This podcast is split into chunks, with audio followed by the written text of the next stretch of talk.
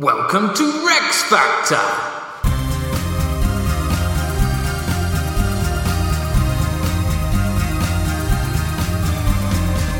This week, Berengaria of Navarre. With your hosts, Graham Duke and Ali Hood. Hello, Hello. And welcome to Rex Factor, reviewing all the Queen and Prince consorts of England from Ealhswith to Prince Philip. What's going on then with uh, with with that lot this week? Who is it? Well, as you've heard, we're doing Berengaria of Navarre, possibly one of England's least uh, famous queens. Uh, Berengaria, which means bear spear, which is quite cool. Oh, that's cool. uh, has often been dismissed by historians. Uh, Anthony Bridge described her as being dull, plain, and worthy, while M. Meade criticised her as a passive female who allowed herself to be buffeted around by the winds of circumstance and never raised a finger on her own behalf. Uh, the first description. Mm, that's they're the sort of kings that I dislike. They are, but you know, as we've often seen in terms of how women are treated in history, they're often sort of dismissed and their concerns and issues ignored. Berengaria does have her own story, so we are going to focus on that and tell it today. Biography! So, Berengaria of Navarre was born in about 1165, and she's the queen consort for Richard the Lionheart. We still don't have an accurate birth date. No, it's sort of 1165 to 1170. It's roughly, and again, it's one of those where they sort of are making assumptions on when certain key milestones in her life that roughly this is when she's born. Um, so she is the daughter of a king, uh, the eldest daughter of King Sancho VI of Navarre and Sancha of Castile. So her parents almost have the same name. Cool. Oh my god! I gosh, sorry. I know a Sri Lankan com- couple called Anton and Antoinette, which is uh, oh, it's sa- still satisfying. Fifteen years later. Anyway, Navarre probably is the best place to start Berengaria's story. Uh, any idea where Navarre is? España. Indeed, it is. It's a small kingdom in northern Spain, borders Aquitaine uh, to the north and Castile and Aragon uh, to the south. So, this is before Spain exists as a unified kingdom, so it's got lots Yeah. of smaller ones. Um, although predominantly Basque, it was a cosmopolitan kingdom, diverse population. Um, in part, this is because it's a thoroughfare for pilgrims. Apparently, something like 200,000 pilgrims would pass through Navarre each year. That was the main industry, was it? Yeah. Uh, and unusually for the time, it was largely tolerant towards Muslims and Jews. Oh, good. Now, for Berengaria, at her time, uh, Navarre's very much a kingdom on the up. Her father, who's a grandson of a Spanish folk hero, El Cid, uh, was a successful ruler. He recovered lost territory, he makes Navarre uh, a centre for cultural patronage, and he also brings it into more European orbit. So, Berengaria probably enjoys a very good education, will speak several languages, and exposed to a wide range of peoples and cultures. El Cid, Mm. same person, Yeah. but pronounced Hid or something. Yeah, I Oh. probably got it wrong by saying kid. No, I'm just checking it's the same one. Mm. Yeah. But, so that's interesting that that, that it bringing it into European sphere.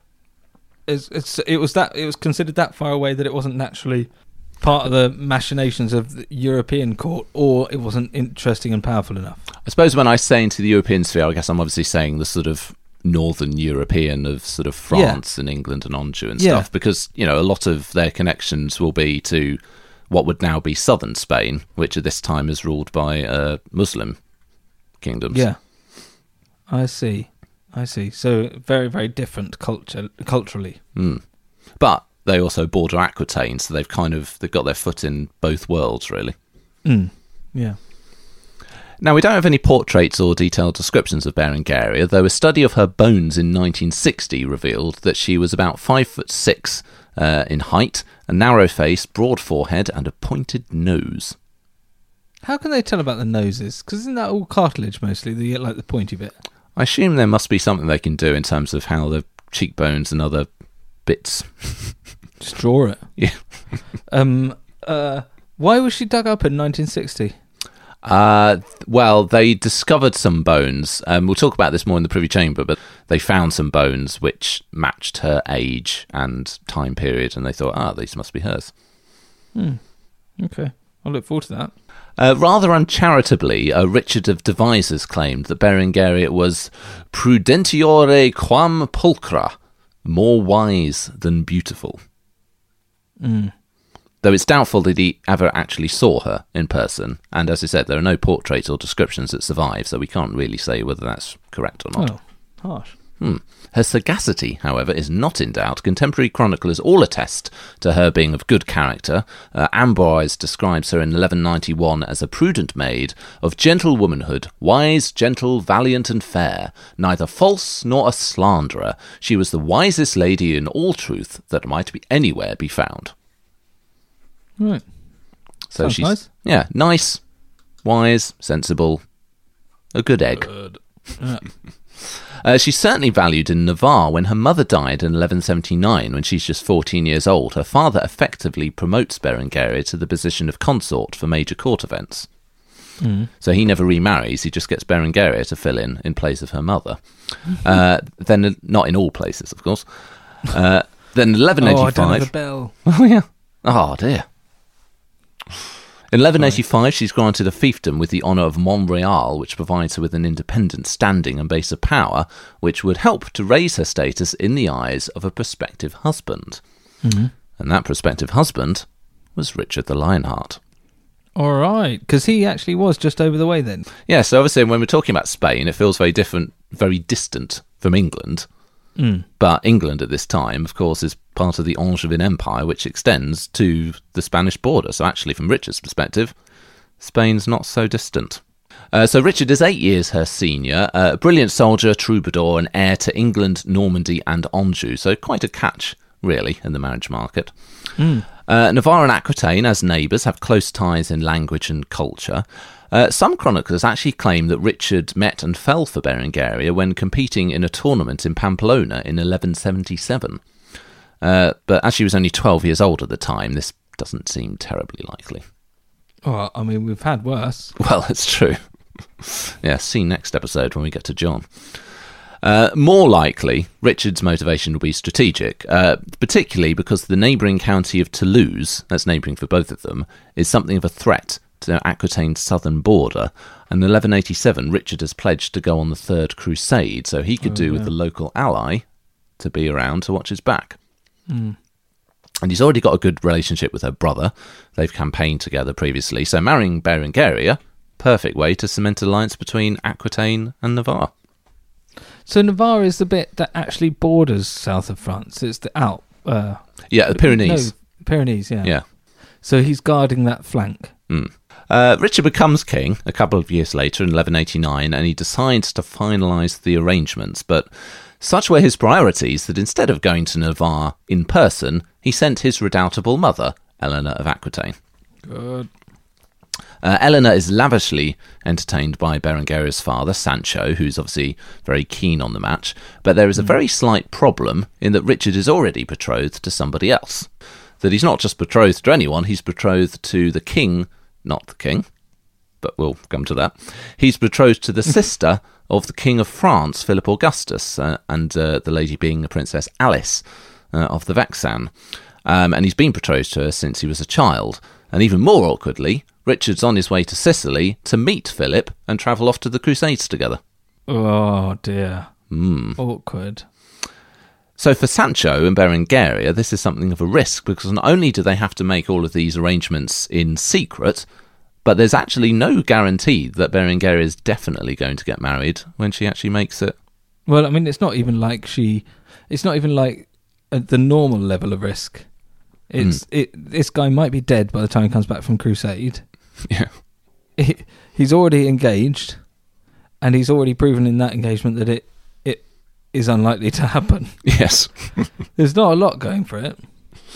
Uh, nevertheless, Berengaria is sent off, and uh, Eleanor takes her all the way to meet Richard in Sicily. Berengaria does have the air of one with wisdom beyond her years. As I said, all the chroniclers talk about her sort of wisdom and her sensibleness and all of that, but it's still a very intimidating situation. She's heading to the other side of the world, one of the most forceful figures of the age in Eleanor of Aquitaine. And the journey itself is pretty arduous, carried up and down the Alps in litters, over precarious passes, and sleeping in remote monasteries, over winter, I should say this is, uh, before I finally why they weren't making... going for by boat. Well, yeah. Uh, before finally making their way down to Naples. Um, sadly, no account of the journey uh, together survives, but there's nothing later on to suggest that Eleanor and Berengaria formed any kind of special bond. Oh, okay. I mean, it's tricky too. I mean, the Alps in winter is a serious thing. Yeah. You know, it's not like they're stop, they're having a knees up. They're then staying in a monastery. Oh, God. Yeah. Thank God I brought my iPad. Uh, despite the secrecy around all of this, Philip is still suspicious of why Eleanor is coming along, and he suspects that Richard is going to try and get out of his betrothal to Alice. Uh, now, the ruler of Sicily, where they're all heading, is a chap called Tancred, who's already at odds with Richard because he's imprisoned his sister Joanna, who was the widow of the previous king of Sicily. Sorry, whose sister? uh, Richard's sister, Joanna, The son of, the daughter of Henry, Henry II. II and Eleanor. Henry II. Yeah. What did Rich, um, Henry do about it? Well, is Henry dead? Henry's dead, but Okay. Richard's obviously not terribly impressed. Mm. Yeah. Okay. Yeah. Let's let's see how he deals with that.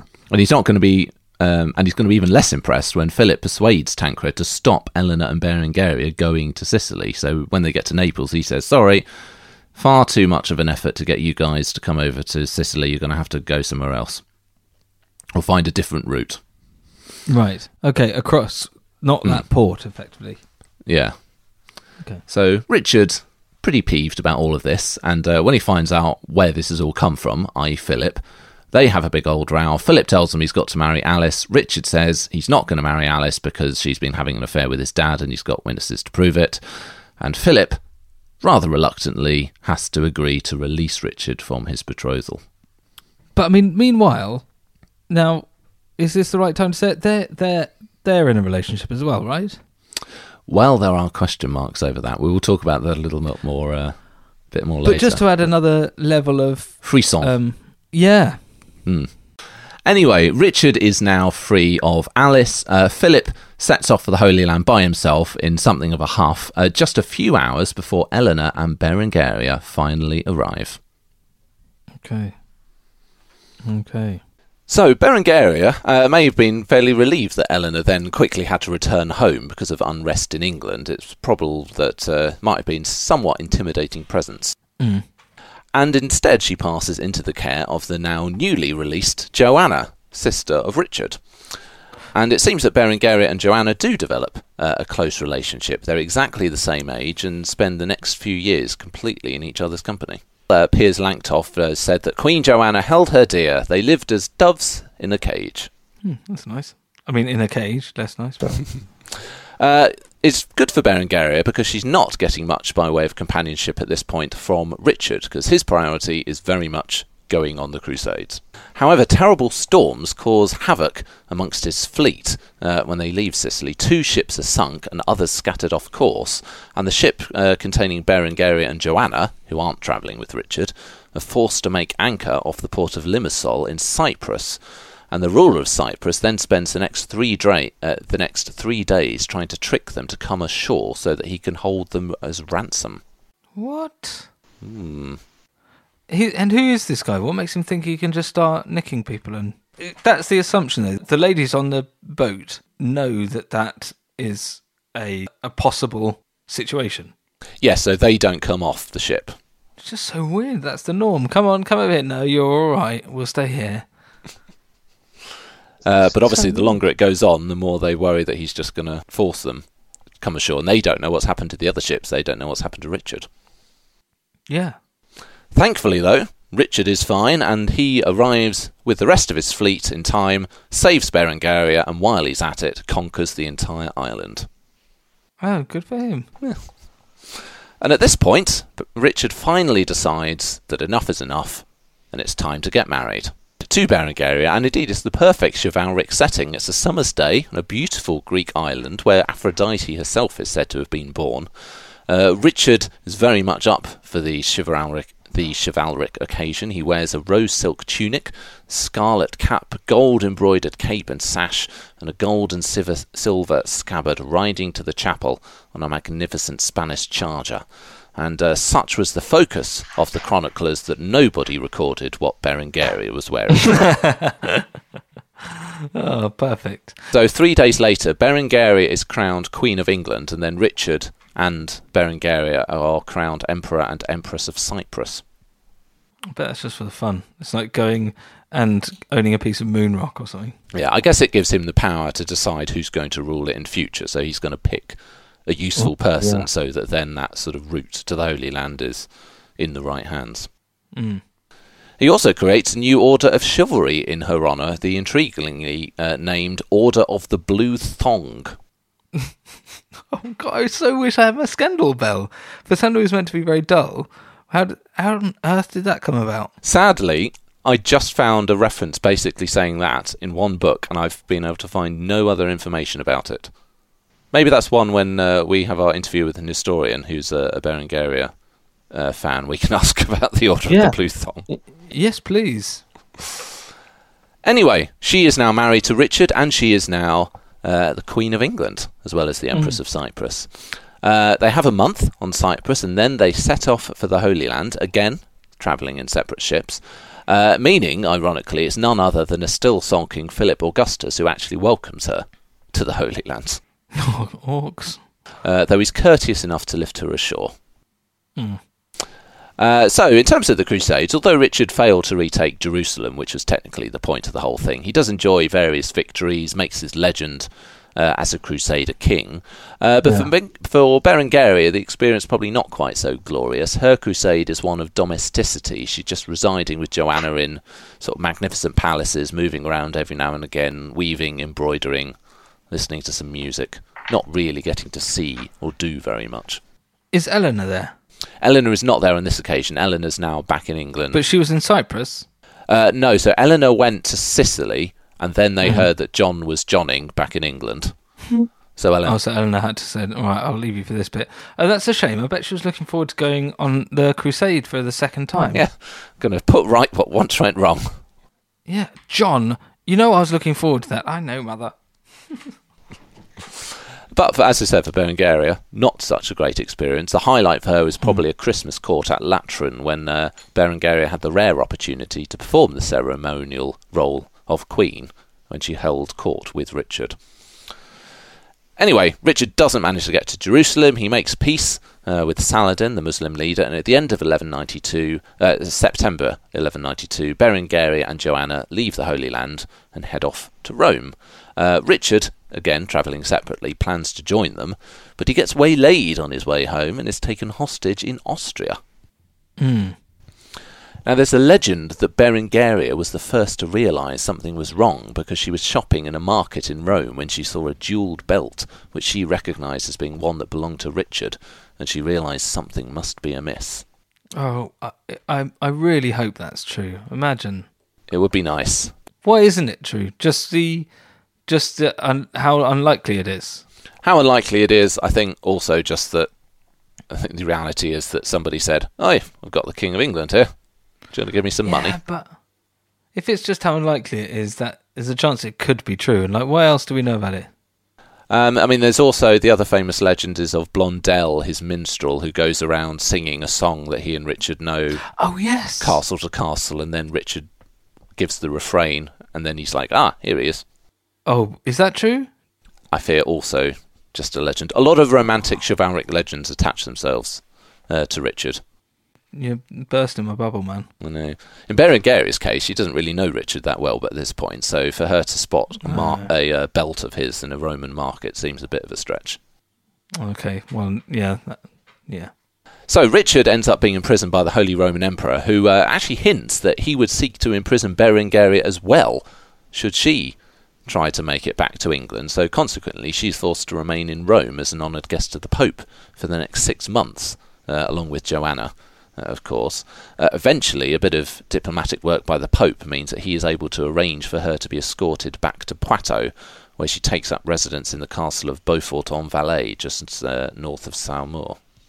Because that's uh, Richard's land. That's their home, effectively. Anyway, so Berengaria is now back in Aquitaine, but Richard is still imprisoned. Uh, Berengaria had tried to get the Pope to secure Richard's release, but ultimately a huge ransom uh, will have to be paid. She does her bit and uh, collects some ransoms uh, in Aquitaine, and uh, when most of the money is raised and various hostages are given as surety for Richard to be released a bit early, uh, her younger brother Fernando is one of the hostages. Anyway, the ransom is sufficiently uh, raised. In 1194, Richard is released. Good. Because they've been married for several years by now, the chivalric romance of their wedding day has perhaps given way to the reality of being married to Richard the man. Uh, Berengaria was at Acre when Richard notoriously massacred about 3,000 prisoners Oh yeah. in a rather chilling fashion, uh, and he made very little effort to see her either going to, whilst there, or coming back from the Crusades. Um, it doesn't seem to have written to her from captivity, but he does a lot to Eleanor. And when he is released, it's not to Berengaria that he returns, but to Eleanor. So Richard heads back to Mummy, back to England for a second coronation to which Berengaria is not invited. What? Isn't she queen? She is Well, I mean, queen, yeah, and she has we're been crowned queen, but uh, even though Richard's getting a second coronation, he doesn't think it's worth the bother bringing her over. Well, it's fifty percent off, isn't it?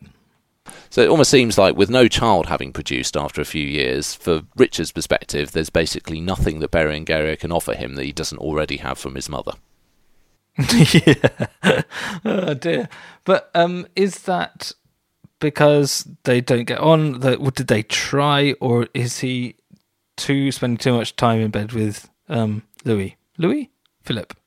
Well, that is something a lot of people have speculated whether Richard may not have shown any interest in her because he could have been homosexual. So there's an account by uh, Roger of Hoveden in relation to Richard and Philip in the 1180s, which says Philip so honoured him that every day they ate at the same table, shared the same dish, and at night the bed did not separate them. And the King of France loved him as his own soul, and their mutual affection was so strong that, uh, because of its vehemence, the Lord King of England, at that time Henry II, was dumbfounded. Dumbfounded uh, because he's ashamed, or or what? Or because I mean, bed sharing was a different thing, right? So that's the thing. It's common for men of rank to hold hands, share kisses of peace, even a bed as a sort of diplomatic show of alliance. The vehemence may just have been intended to emphasise the intensity of their alliance against Henry II, hence why he would have been so dumbfounded. Doesn't necessarily mean genuine affection. Um, other historians point to the fact that Richard does have an illegitimate son, and chroniclers claim that he, you know, on campaigns has sort of raped women and done all sort that sort of thing. So they say ah, he probably isn't gay, but at the same time, it's only one illegitimate child, which at that time isn't very many from a man in his position.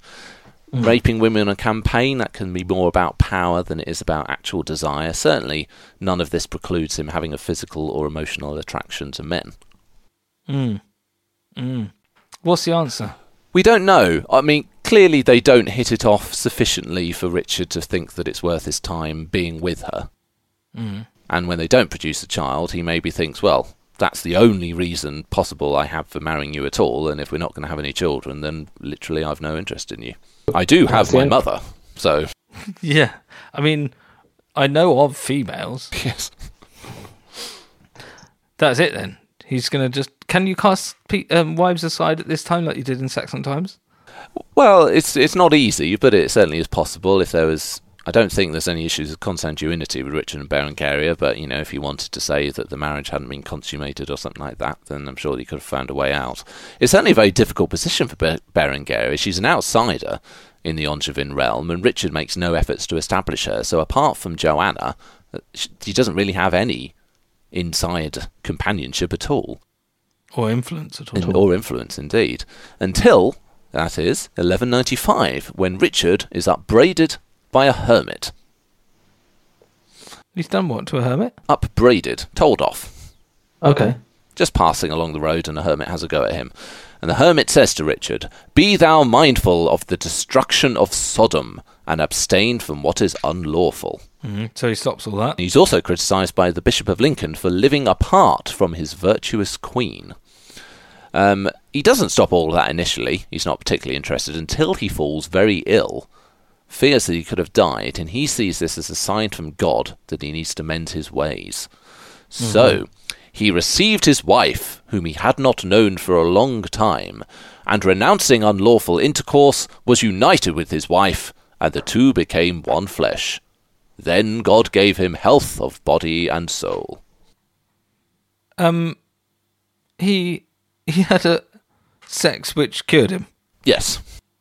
That very heavily implies he was gay, doesn't it? And that's contemporary. That's yes, that's this is contemporary.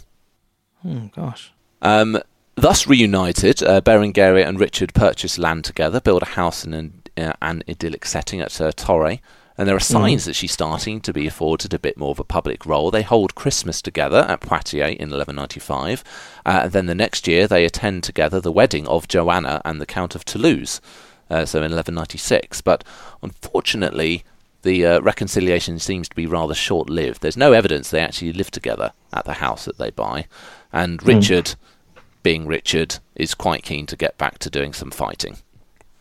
Yeah. So off he goes to Normandy, fighting with Philip Augustus, and he starts building a magnificent new castle, available in the Rex Factor special episode, Chateau Oh, yeah. Gaillard, which perhaps rather pointedly he refers to as his daughter. Oh, you see, wait, I think when, when when we did the Chateau Gaillard episode, or even Richard's episode, we might have mentioned that he called it his daughter. But hearing this other perspective on it, it- yeah, it's it's far more interesting to get both sides of the story. It's like, I've got my mother, I've got a castle. My sword? I could name my sword after you. Uh, some historians have even speculated that Richard might have been considering an annulment at this point. He obviously does need a son and heir, uh, and they don't have one. And what's more, the fact that his sister Joanna marries the Count of Toulouse means that that strategic advantage of marrying Navarre to see off the threat of Toulouse doesn't really apply Oh, anymore. yeah. Yeah, yeah. However, whatever he may or may not have been intending, in March of 1199, Richard is hit by a crossbow bolt whilst besieging the small castle of Châlus. The wound turns gangrenous, and Richard is dying. Mm. And so, as a dying man, obviously, he summons the most important woman in his life. Don't. Eleanor is summoned to him and uh, is with him when he dies on the 6th of April, 1199. I mean, if you didn't get on with your wife, right, um, or, or or worse than that, you didn't get on with her and you didn't know her. She was like a distant work colleague. I can understand wanting your mum at the bedside instead of your wife. I mean, it's not a choice of the two. Might have been a mate, but Well, hmm. some have argued that this may have actually been more of a strategic than a personal decision because calling for Berengaria to attend him urgently would potentially have alerted the French to the fact that something was wrong, right. whereas Eleanor going seems a bit more normal. Though, again, the fact that Richard wanting to see his wife would make everyone sit up and go, Oh my word, something terrible has happened. Yeah, yeah, says a lot, doesn't it? Yeah. Uh, when the Bishop of Lincoln tells Berengaria the news on his way to Richard's funeral at Fontevraud, she was said to be sorrowing and almost heartbroken at the news, um, possibly suggesting unrequited love on her part, or at least that she sort of knows what she's meant to be doing. No, I think that just suggests that she said the right things at the right time and then was thinking, oh, thank God we can go back. Uh, but she decides not to go to the funeral, though she does go to Fontevraud a few days later, uh, witnesses a charter by Eleanor, and she then goes on to escort her sister Blanca to uh, Chartres and acts as a witness for her to marry the Count of Champagne. Because we're now in um, her role as Queen. Oh, no, she's not Queen Mother. No, she's not Queen Mother, no children. So what is her role in? Well, that's the thing, she doesn't really have a role in England, and this is the thing for her. The fact that her sister marries the Count of Champagne is actually quite an important link for her in the next few years. She's never established herself in England or anywhere in the Angevin realm other than her own house, hmm. basically. So she's a very isolated figure, and tragically, the one person in the family that she was close to, Joanna, dies in childbirth just a few months after Richard. So sh- just go home, right? She's all alone, but uh, she doesn't just go home. She should have been very well provided for because she has a dower. So this is basically all the lands and incomes that Richard has said, you know, when I die, if you survive me, all of this will be yours. So he's providing for her in death. Unfortunately, the man responsible for honouring all of these rights is the new King of England, his brother John. No. It may No, not no, surprise you to learn that John was not entirely forthcoming in paying up.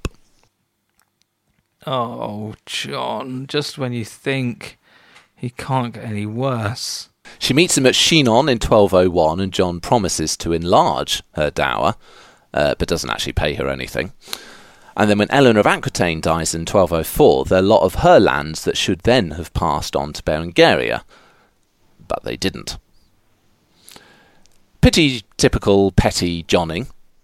But for mm-hmm. Berengaria, it's much more important because, unlike some of her predecessors as queen, such as Eleanor of Aquitaine or Matilda of Boulogne, she's not an heiress in her own right, so her dower is her only source of income. So John is actually basically reducing Berengaria to destitution at this point. She genuinely doesn't have any money or land or anything. Oh. She's out of the game. What's she going to do? Well, things get so bad that in 1200 and 1204, she, uh, 1204, she is forced to seek refuge with her sister in Champagne. Uh, thankfully for her, though, things improve somewhat when Philip Augustus conquers Normandy from John in 1204, and this means that Philip is now the overlord of some of her lands. So he agrees that if she gives up her claim to quite a few of these territories, in return, he will give her an annuity of a thousand marks. So I, I don't know what that is in today's money, but a decent amount of money every year, as well as ownership of the city of Le Mans. Not a bad deal. Hmm. So from Good 1204, she is uh, ruling Le Mans, and she's got some Hmm. money, she's got a place to live. It's better. Yeah. Well, retire at that point. I know I've said this before about when to cash in. She is No. not retiring, however. She is not going to let John off the hook, and she is absolutely relentless in pursuing her claims to all of her dower lands in England and uh, other bits of the Angevin Empire. Um, she does still have friends in high places, not in England, uh, but in Rome, with successive popes taking up Oh, her cool. cause. Uh, now, John dies in 1216 with her debts, unsurprisingly, still unpaid, so she continues her feud with his son uh, Henry III and his Regency Council. Uh, the Knights Templar are appointed as her agents and guarantors in England, and in 1225 26, Henry III finally agrees to settle the debt, and she has paid her monies. God, that must have been stacking up, though. Yes, she doesn't get all that she was originally meant to get, but she does get, you know, a decent amount in the end. She's now able to put England aside and focus instead on Le Mans. Uh, but this isn't always an easy ride either, because as she's dragged into various disputes between rival churches in the city, which sees her fighting for her rights once again. But again, she is supported by the popes and uh, is very much determined not to give in. Her main project, though, is the foundation of a new Cistercian abbey of Le Pole, which is sanctified in 1231. But sadly, Berengaria doesn't get to live to see it being sanctified because she dies in December of 1230, aged about 65. Oh, good work. Hmm. She's buried in the abbey's choir, with eyewitnesses observing that it was a wonderful sight to behold, with many in tears at the loss of the Lady of Le Mans. Uh, she also commissions her own effigy, which depicts her on her wedding day and celebrates her status uh, as the abbey's patron.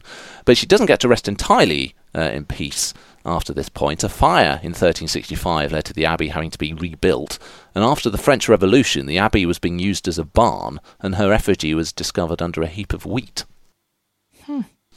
Then, after much toing and froing, as we also mentioned earlier, the fact that her bones are discovered, potentially in 1960, the tomb and effigy are finally restored and returned to Le Port in 1988.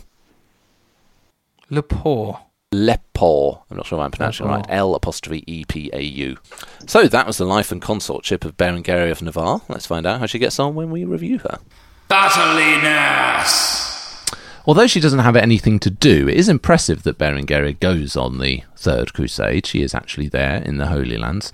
Uh, before, though, uh, when she was captured, or not qu- quite captured in Cyprus, more to the point, she showed good sense in refusing the entreaties of the ruler, Isaac Comnenus, when he tried to get her to disembark, and this is an account of those moments. They had not dared to go on shore because they did not know the state of the country, and they were afraid of the cruelty and treachery of the emperor. They began to waver, anxious that if they submitted to the emperor's persuasions, they would be taken captive. On the other hand, they were afraid that he would attack them in their refusals. But other survivors did end up being killed or imprisoned uh, for ransom, and she and Joanna obviously would have been the absolute number one prize targets, other than Richard himself. So if they had gone ashore, if they had given in, uh, it would have made Richard's task for the island and indeed Crusades a whole lot more difficult. So we're giving her points for making that decision. Well, you don't have to, but that's uh, that's an Mm. option. How do they get the message though? That she was there and there was trouble and I guess maybe that's why it took three days. yeah, finding her, I suppose.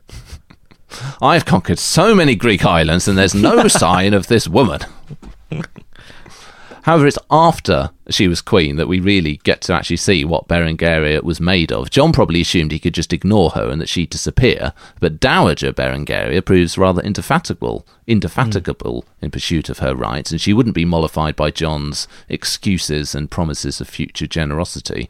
And as she hmm. said, crucially, she'd cultivated such a positive relationship with the papacy that both Innocent III and Honorius III advocates on her behalf.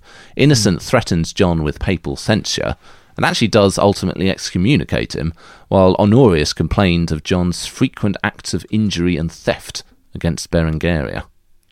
It, it- one of the Pope excommunicates him.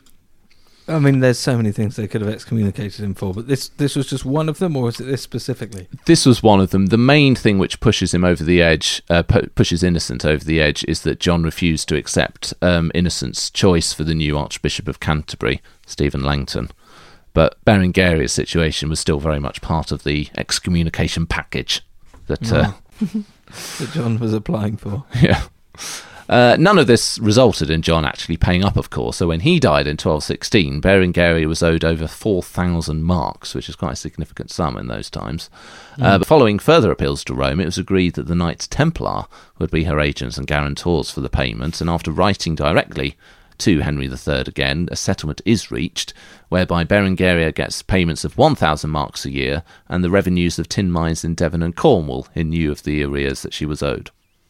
Okay, good deal. That's a good deal, and that's so 1225, and Richard died in 1199. So that's a long time that she is Twenty-five. 1225 that she eventually gets her money. Oh, good for her. God, it's like a Philomena film. Um, surprisingly, given her piety and popularity in Rome, her other major conflict comes from the church, or rather a church, specifically the Saint Julien Cathedral chapter of Le Mans. Berengaria was a patron of a smaller church of Saint Pierre le Coeur, and the two churches were at odds over jurisdictions and taxes within the city. So, a dispute over livestock sales saw Berengaria incarcerate in the Tower of Le Mans the men owing allegiance to the cathedral chapter. So basically, as somebody who's selling animals, she says, You owe me this money. He says, Actually, I think I owe it to the cathedral. And she says, Well, you're off to prison then. Okay.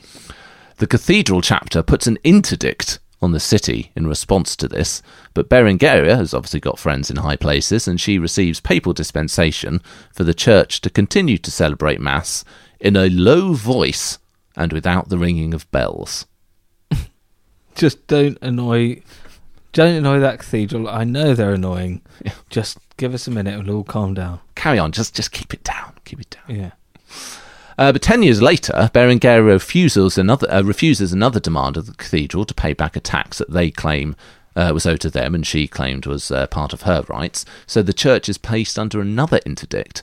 This time, the church, uh, her church, doesn't get a papal dispensation, but because she's so popular in Rome, Berengaria gets a personal dispensation to keep on hearing mass and a compromise is reached in 1218, where after leaving uh, the city for a short time, Berengaria processes back into the city to great acclaim, and ultimately the uh, the matter is settled.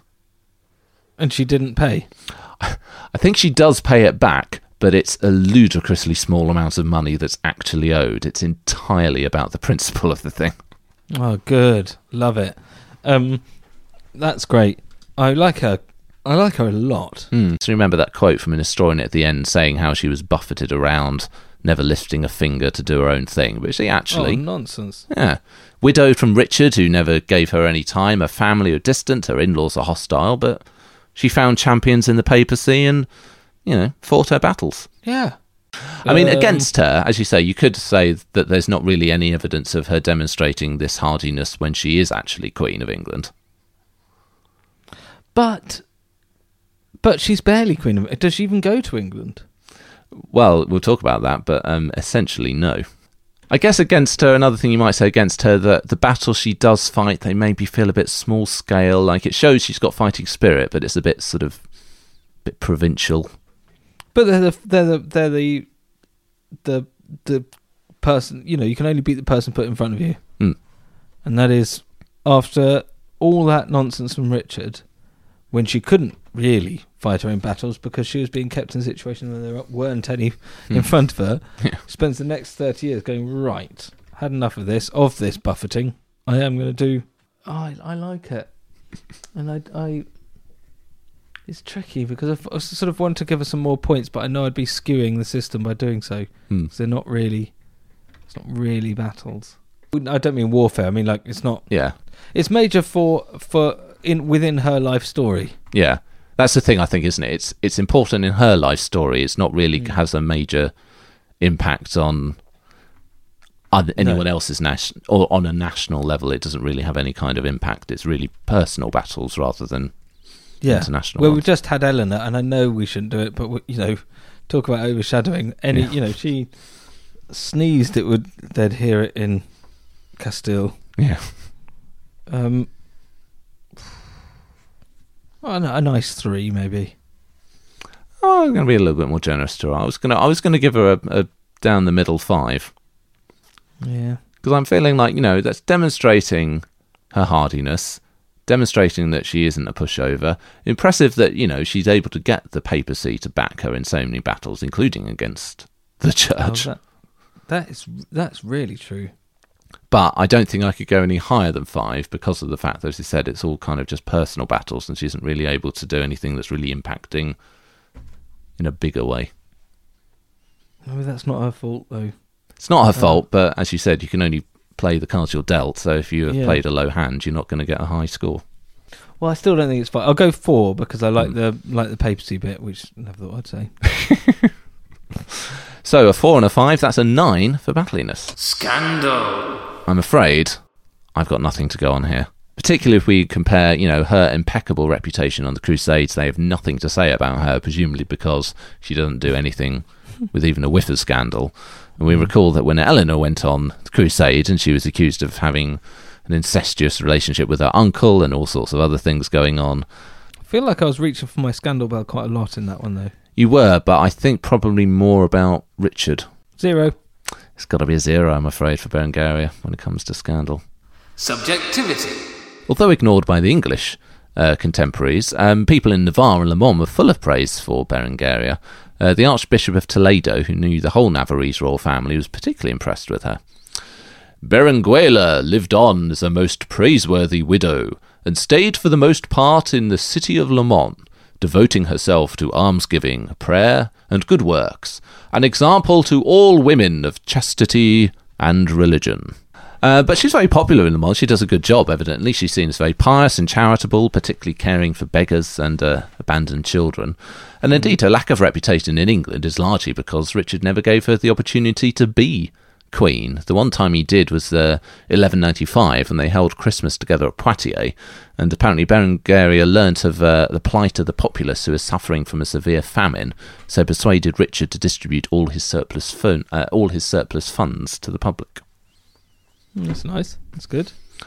Uh, had Richard allowed Berengaria any authority, she may very well have done a pretty good job. She'd fulfilled the role of consort in Navarre um, for you know a good ten years, and spent nearly thirty years ruling uh, the city of Le Mans. So she had you know genuine authority there. She appointed her own seneschal. She was assiduous in checking her accounts and expenses of uh, her representatives. She was acknowledged as the city's ruler in correspondence with the French king. She even presides over a duel in 1260. What, like there was no guns, right? Uh, well, a fight. Okay.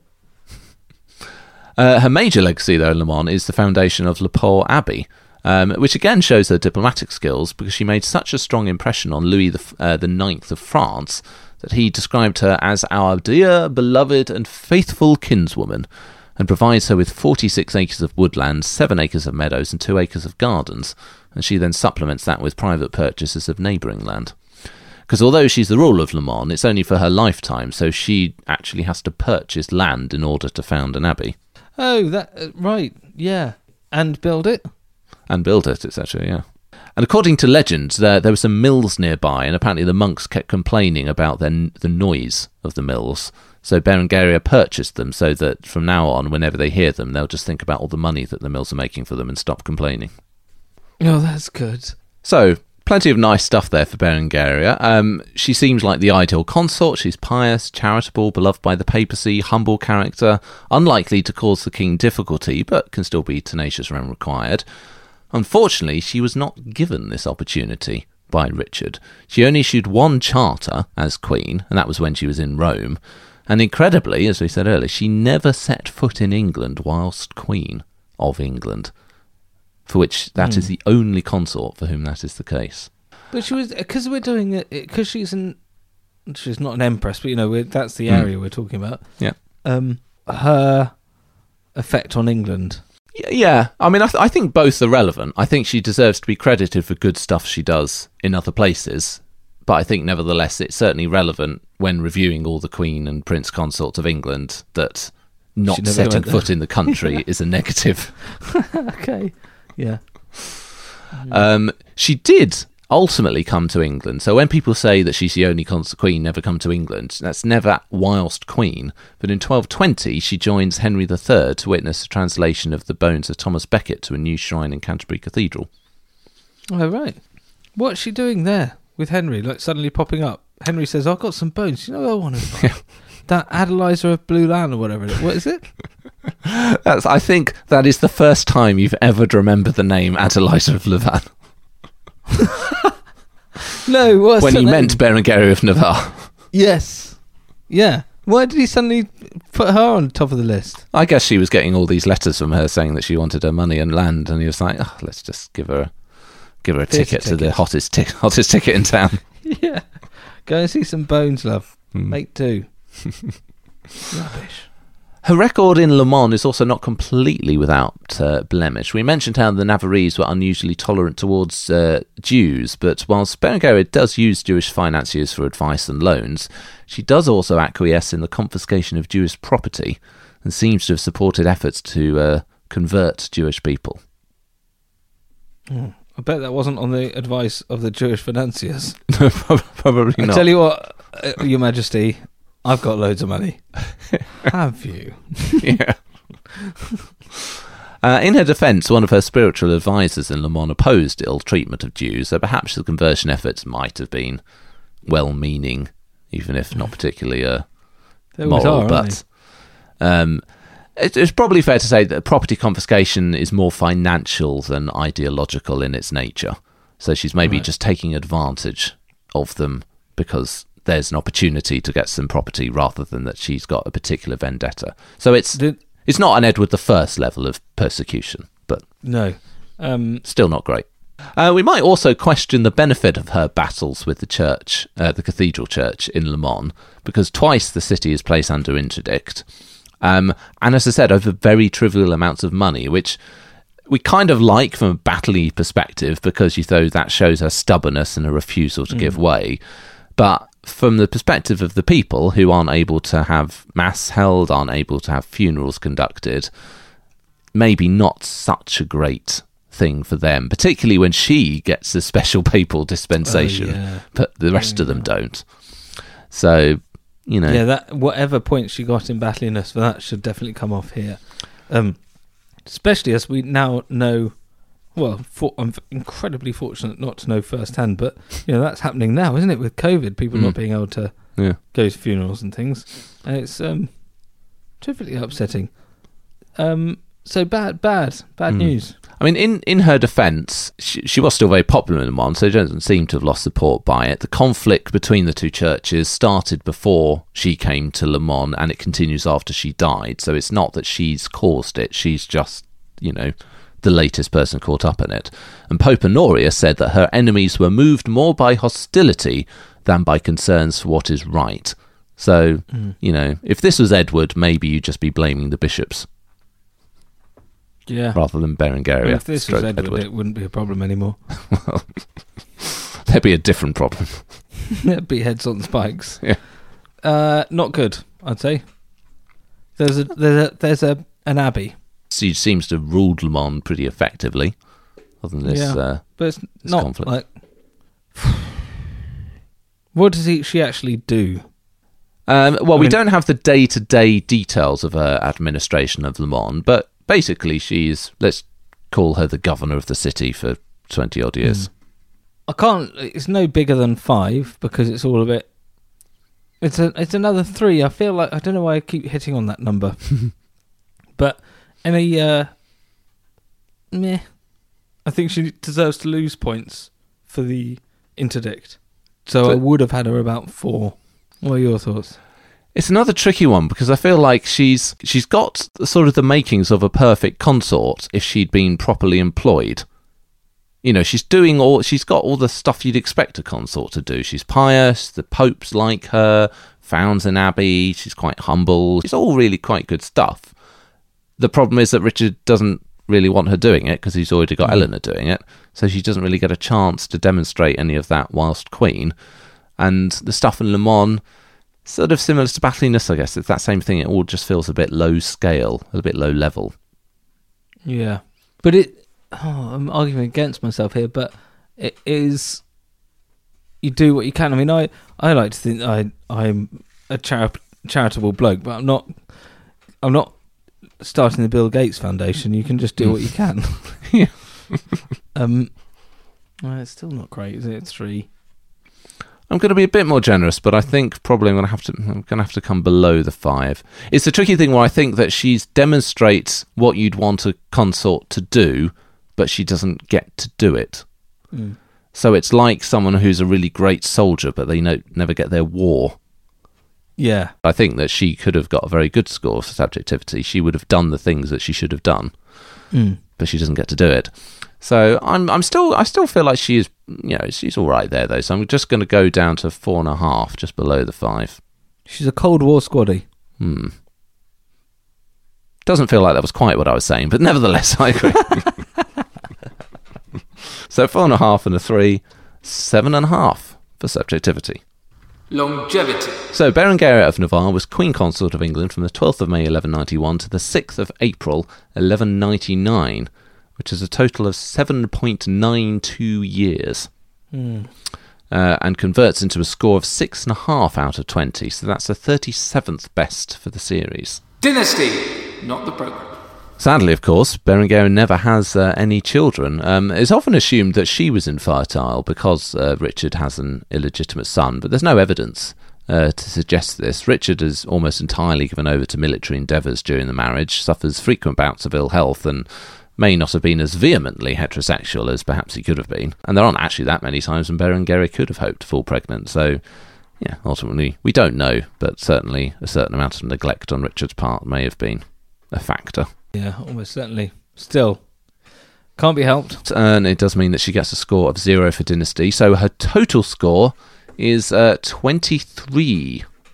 Which is disappointing because I liked her character. Shame. But it's not all about the score, of course. Um, does she have that certain something, that lasting legacy, the great quality that we call. Rex Factor. No. No, as we said before, you know, she's not perhaps the most exciting of consorts, but as we said, she's obviously no wallflower. She does manage to find an independent role after a pretty unsuccessful marriage, and she does have the con- these qualities of an ideal consort. So it maybe says a bit more about Richard for fairly, failing to recognise Yeah. her talents than it does about her for not achieving more. But Yeah, definitely.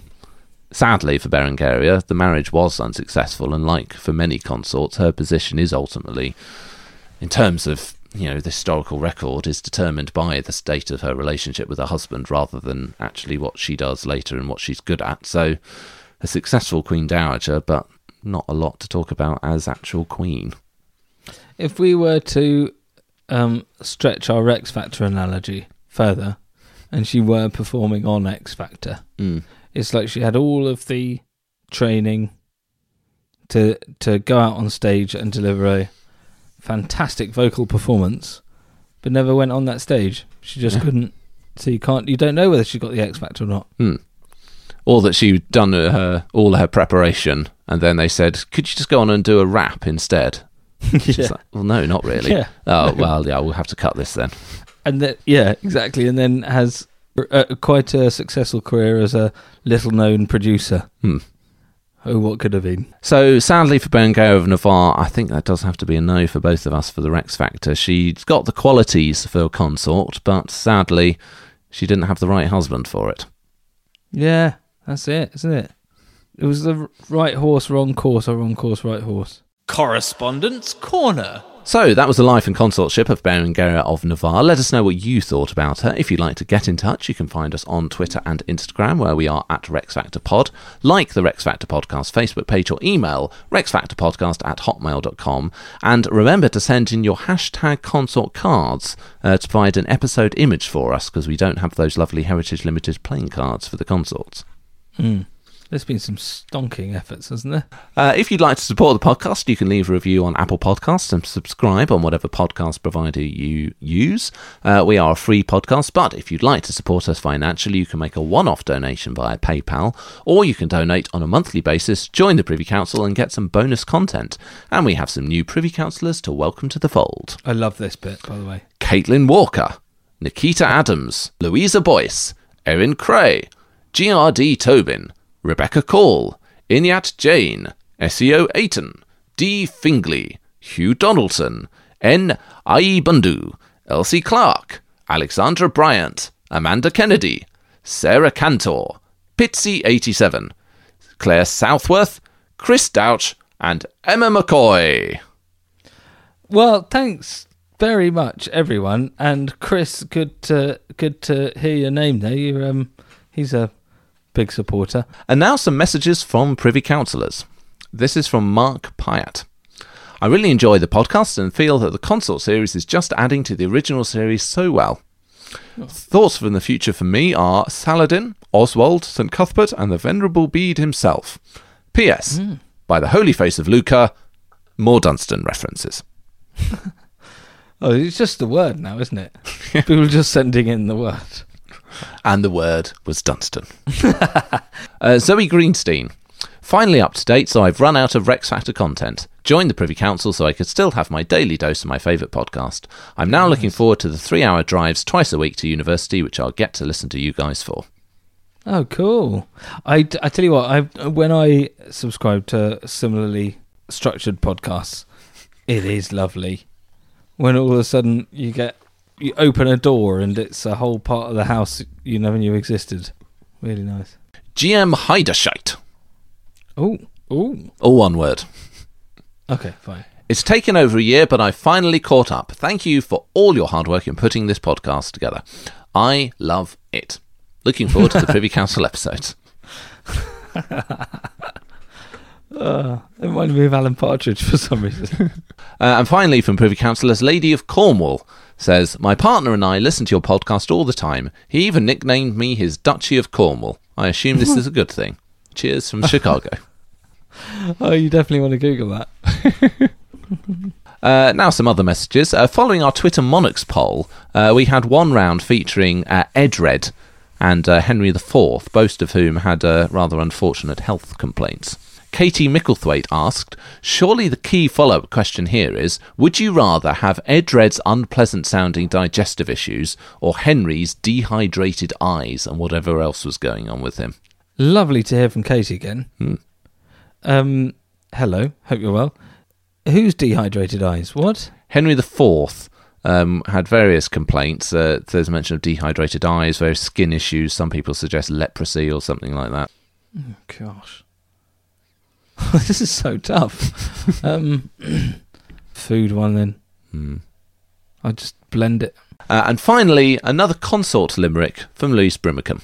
Excellent. This time for Ealdgyth of Mercia, who is a consort to Harold Godwinson, Harold II.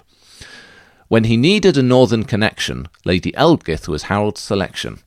This filled her with dread, for her first husband's head was part of his trophy collection. It gets me every time. That's really very good. It's really very good. So that's all from us and uh, Berengaria of Navarre. Next time we will be reviewing the consort of King John, which is Isabella of Angoulême. Uh, but until then, it's goodbye for me. Cheerio.